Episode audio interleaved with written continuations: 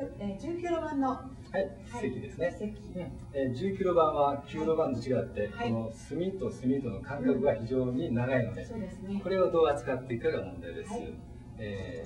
まあ最初に星に隅に打つのは一緒です。上からも同じですね。まあここは9路盤でも同じで、隅から打ち始めると。はい。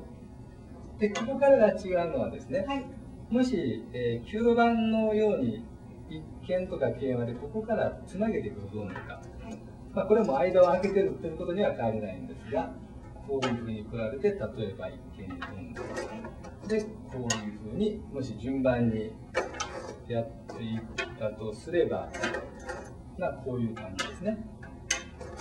この形見てどちらが有利に見えますか？やはり黒の方が不利に。そうですね。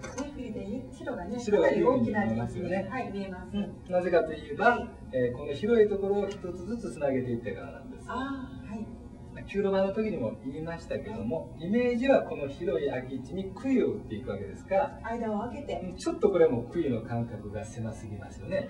それに対して白は伸び伸び打ってますので。でも黒どのぐらい伸び伸び打てばよろしいんですか？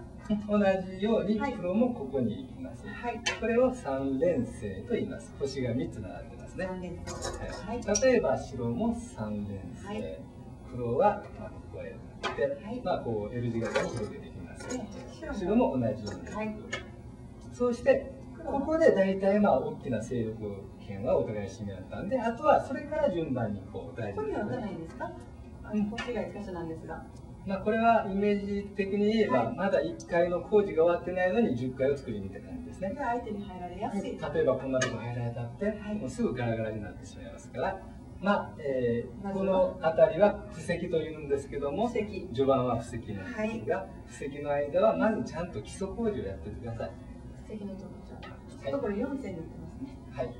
まあ3線に行くこともありますが、通常4線と3線のどちらかで打つように、こういう時にあまり5線とかは打たないように、やっちゃうと入られやすいですからね。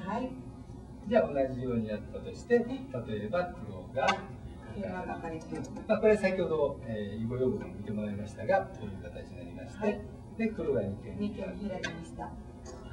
この辺りまでが布石です。よろしいでしょうか。